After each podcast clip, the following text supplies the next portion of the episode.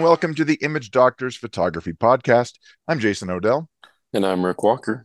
And it's good to be here with you and all of our listeners. Um, hope everyone's doing well this We're getting into the starting to get into the holiday season almost. If we're not careful, it's gonna Yeah, we'll have to do our our annual shopping list show soon. Yeah, I got a bunch of things. I'll have to I'll have to start compiling that. Um one thing we are going to do, of course, is in a in about a week, um, we're going to have our um, open Zoom Q and A session for our patron sponsors. So if you're a sponsor of our podcast over at imagedoctorsphoto.com, we will be having a Zoom uh, just for our sponsors um, at 3 p.m. U.S. Eastern Time, Saturday, November 18th. And we will send notification out to all our various channels. And if you're in, you already subscribe as a sponsor, you will get, um, I will um, message everyone through the uh, Patreon site um, the login information. So you'll get that from us. But again, that's 3 p.m. Eastern Time, which is noon Pacific on Saturday, November 18th. So we look mm-hmm. forward to seeing our our supporters so we can thank you in person. It will be kind of nice. Yeah. It'll be fun. It's a lot more fun to do chats with you know real dialogue going on as opposed to right other things. Even yeah. if it's virtual. Yeah. Well this this week um we are um you know we were looking around for a topic and then Sony dropped something on us this week and that's what we're going to talk about this week which was they announced a new camera the um, Sony A9 III, right? That's the newest one. Mm-hmm. And just remind me from for our viewers, the A9 series is kind of their action camera. Is that correct? Yeah. So the Alpha 9s, since they first came out, um, have had a stack sensor design. So they've been able to um, be operated in electronic shutter mode. And we'll talk more about all of this without, you know, problems with. Um, I, I don't know why Rolling I always have shutter. a mental block. I, I, have a mental block on that term. I really yeah. do. Well, yeah, the, without the, the rolling shutter problem. But but just to describe the A9 series, it's a mm-hmm. sort of a compact form factor. It's not mm-hmm. gripped. Mm-hmm. It's 24 megapixel. Mm-hmm. It's really slotted in as for people who are doing photojournalism, sports, whatever that that type of camera. Right. I mean, that's the that's the market here, correct? Correct. Because you got the A1 sort of as the flagship, and then you've got the A7 series, which are sort of the higher megapixel ones, right? Or medium, depends on yeah which flavor. if flavor. It's just an A7, it's a lower um, resolution camera, not low, but like 24 or 33. Okay something and like then that. The, the if, R, if it has an R, okay, it's a higher one, like currently so, 61.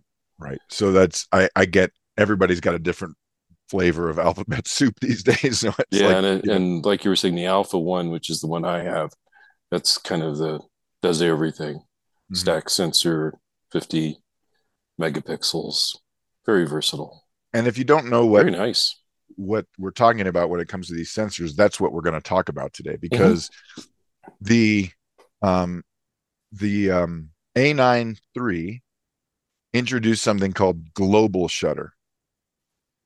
And we're going to talk about that. But before we do, we want to sort of talk about the evolution of these electronic shutters and what their advantages and disadvantages are.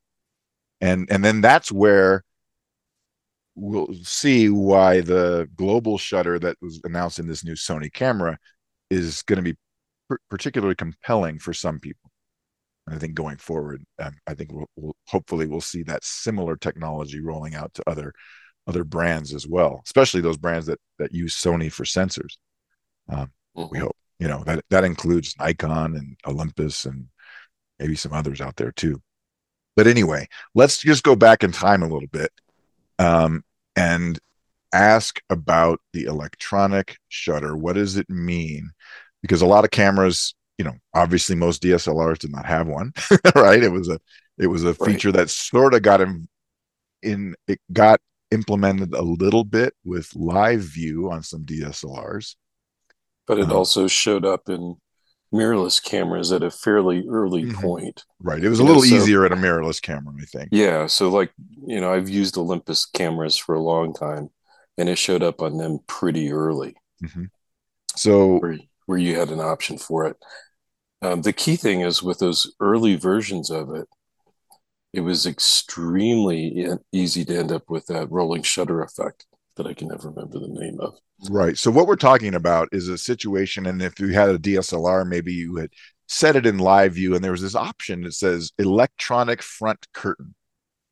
But that's different. And, and and that was a similar flavor to this, where where the the shutter would actually be be open, and when you took the picture, and then the the rear curtain was what ended the exposure and that reduced vibration and stuff like that. And then you could go with the mirrorless cameras to completely electronic shutter, where the where the initial, you know, the where it's literally just powering on the sensor, right? It's best way to think off. of it on and off. Um, but what happens when you do that is that most of the cameras would scroll through the data. So it would it was a you know, scanning the scan of, of a readout like think from top to bottom it was a readout right? So if you try to use extremely fast shutter speeds what would happen sometimes is you would get what's called rolling shutter which is where the the sensor couldn't read off fast enough. Um, and moving objects would look weird. And if you've ever you know used your phone and in video mode and, and you know whatever and uh, on something that's fast moving like a fan or propeller blade or whatever and it just looks completely strange. It's absolutely weird looking and it's crazy right? And it would actually show up in mechanical shutters too old ones. They're they're shots made you know from around the turn of the last century of cars in motion right they've got that same tilted look which and, and know, the car the cartoon kind of went wheels. with the action. Yeah. yeah. the cartoon wheels. So it would was, happen with slower mechanical shutters too. And it was right. really kind of for the same reason. I think that was before the focal plane shutter really really took over, if I recall. But I but it was the focal plane shutter that oh, okay. was doing it. Okay. It was just a very early version of one. Okay. That wasn't so, very fast. So here's this problem. So the benefit of a, a purely electronic shutter is a lot of things. We've mentioned that, you know, number one, there's no mirror to lock up and now there's no shutter to vibrate if you're doing high resolution slow shutter speed landscape photography for mm-hmm. example it's particularly nice with some of the longer focal lengths yeah where where you just don't get that jiggle mm-hmm. and then the other thing that's really great about it is that it's it's silent that's there's nothing the i i love that so I utterly love it. So way, way, way back, and you go in the way back machine, back to the first iteration of this podcast. I had an interview, sat down with the Nikon legend, ambassador, whatever you want to call them these days, Dave Black. Remember that one, Rick? Mm-hmm. It was a long time ago. Um, and Dave's a great guy, and you know, uh, and he does sports photography, photojournalism. He used to shoot for things like Newsweek and, and whatnot. Anyway, and one of the things he had mentioned at this time, this was early digital. We were talking, you know, D2, the D3 had just came out, I think. You know, it was just early stuff. But he had talked about one of the times where he went to a golf tournament with the little mm. Coolpix. And the Cool Coolpix had an electronic shutter, so it could be completely silent and he got shots at the time that would have gotten him kicked out of a golf tournament because he was photographing i think it was tiger woods and and, and others phil mickelson on their backswing mm-hmm. now if you know anything about golf you know that if you click your shutter on the golfer's backswing which is kind of the shot you want right you mm-hmm. you, you want that sequence um you will get your your butt handed to you and you will be asked or asked to leave with escorts. they will you that is not a good thing. So having a purely electronic shutter was good. And the top of the backswing, the golfer is more or less static, so it's not going to have too much of right. those those issues, right? But you could see where that would be really useful. Okay.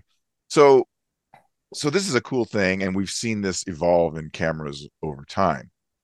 So the other limitation with a um, electronic shutter tended to be in the flash sync speeds being much lower and not being or just non-existent in some cases right where it wouldn't sync with a, a flash. Where so so in those situations you would switch back to your mechanical shutter to Right. to use the the flash.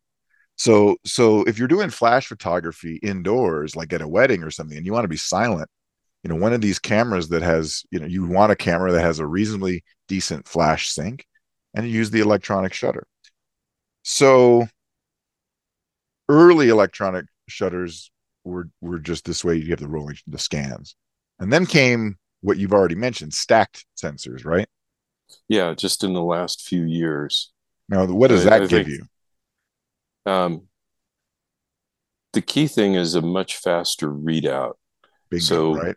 Yeah, so you're because of that, you're less likely to have that rolling shutter problem, just because the the scanning time is is so much quicker than it is with traditional sensors. And with all of the stack sensors that are out there, they all work pretty well with action. And it's very unlikely that you'd see that rolling shutter effect. Right. You Even- you can create it if you do some very artificial kinds of shoots, you know, panning and you have flag poles and stuff like Right. that.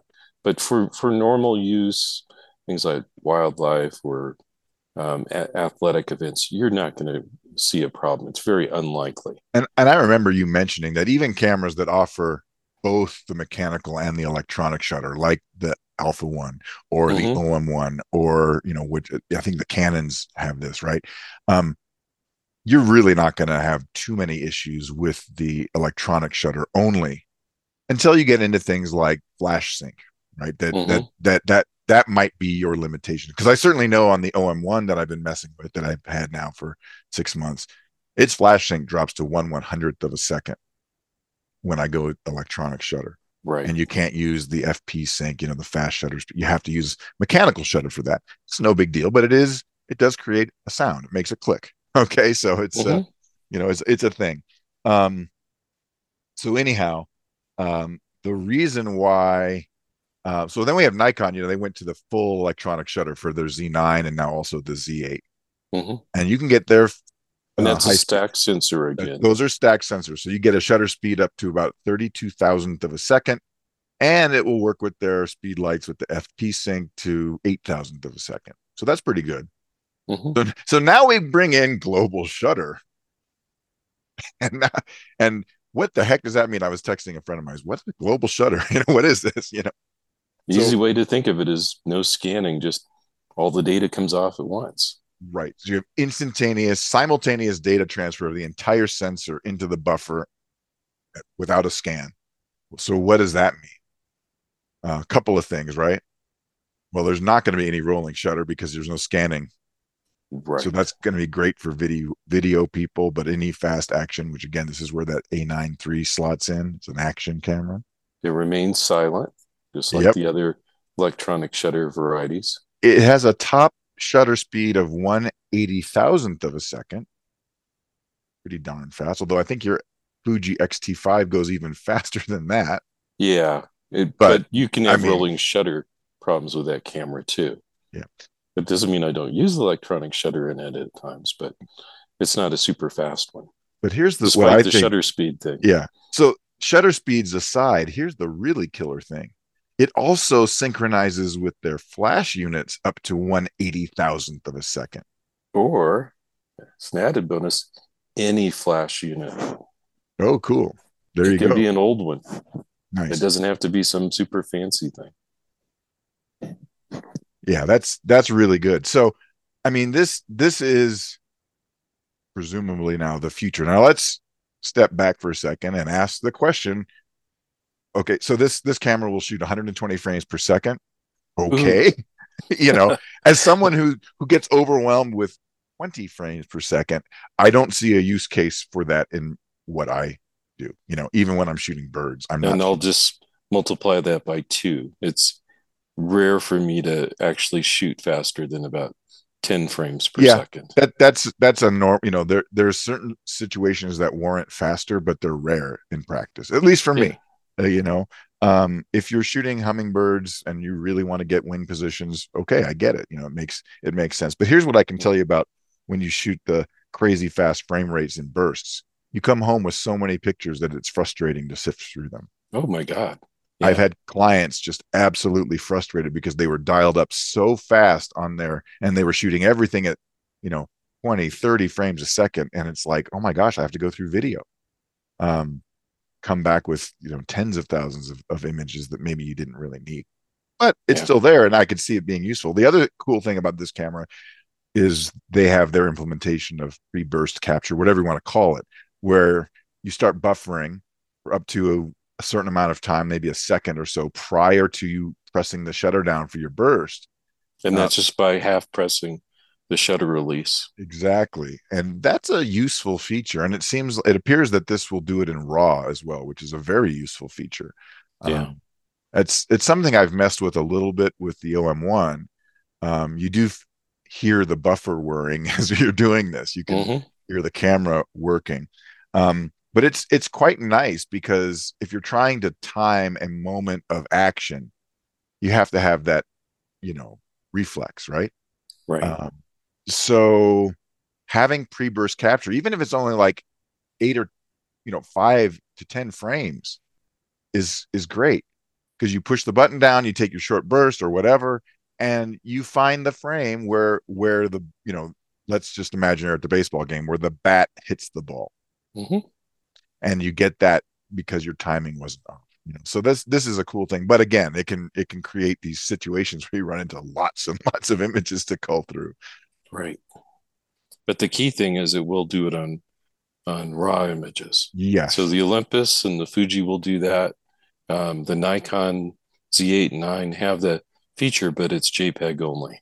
Right. And it'll get you the fast frame rates but one thing I liked about the Olympus implementation of that is you can actually use slower frame rates.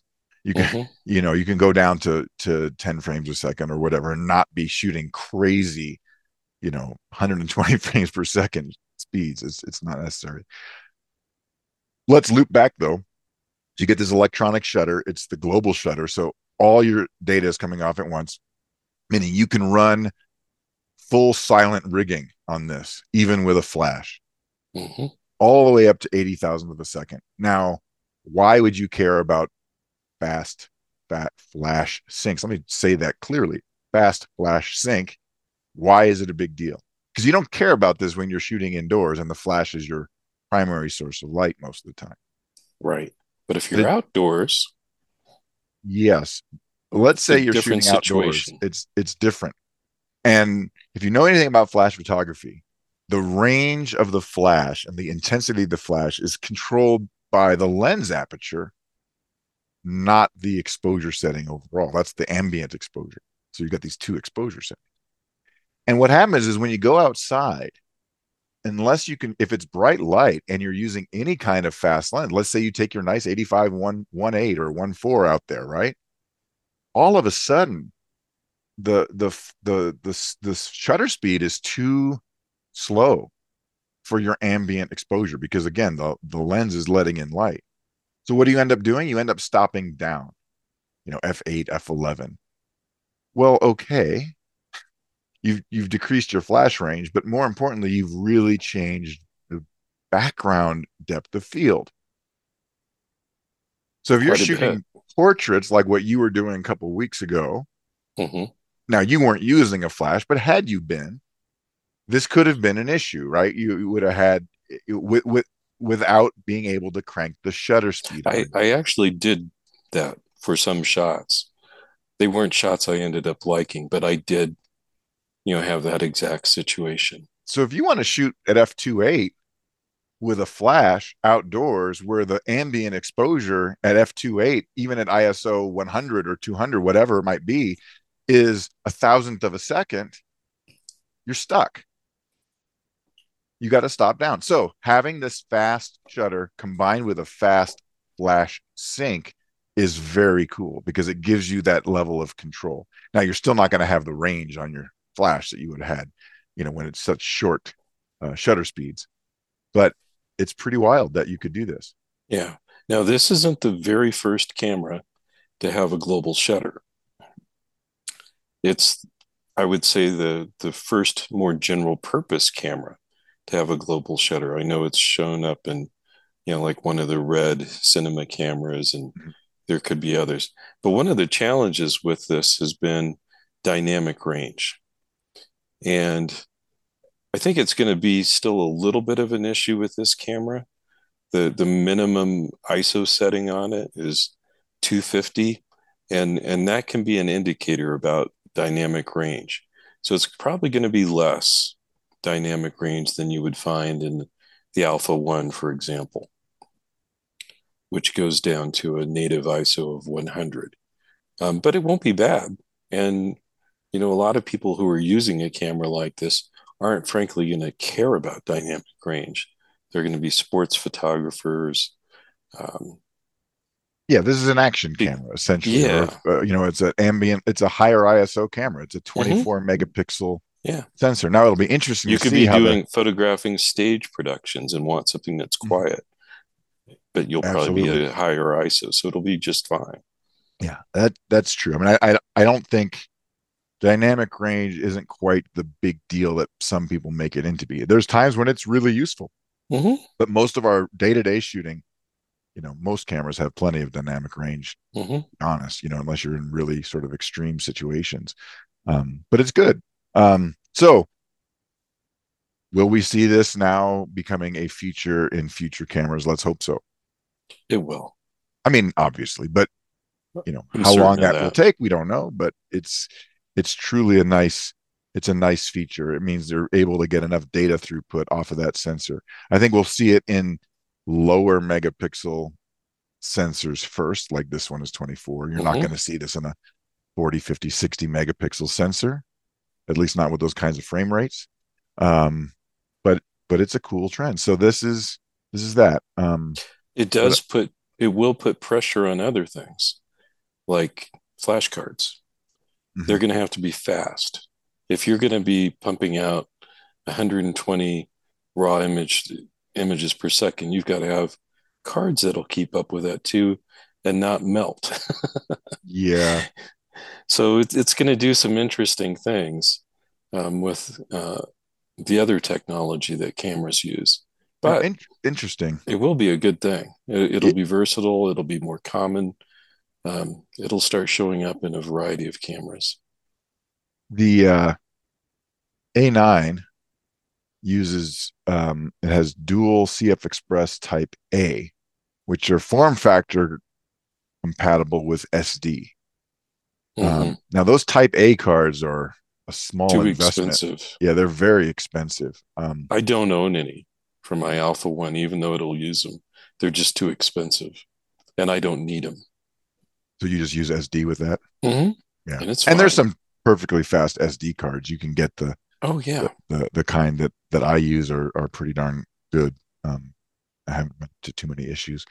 So anyway, those are those are some things to consider. But this is you know the announcement is cool, but the the practical use of this technology, you know, being able to do you know high speed flash, silent shooting indoors anywhere any, anywhere is a it's a liberating kind of experience. Mm-hmm.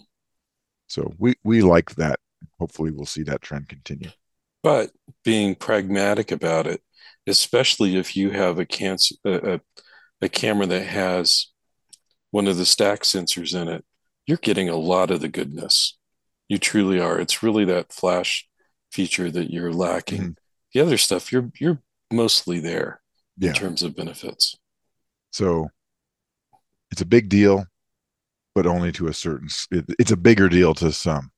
it's mm-hmm. not as a big deal to to others. But if you do, if you are looking for a, a mirrorless camera, at the very least, you should try to find one now with a stacked sensor if you plan on doing any kind of action. Mm-hmm. It, it, it's a noticeable limitation in the cameras that don't have it. Right. So Anyway, that is all the time we have for today. We appreciate your your uh, listening. We appreciate our listeners. Don't forget to check out imagedoctorsphoto.com. We'll have information about our upcoming Zoom call next weekend, or not next weekend, but November 18th, whatever day that is, Saturday. And we will uh and we'll be back next time. So until then, happy shooting. All right. Bye-bye.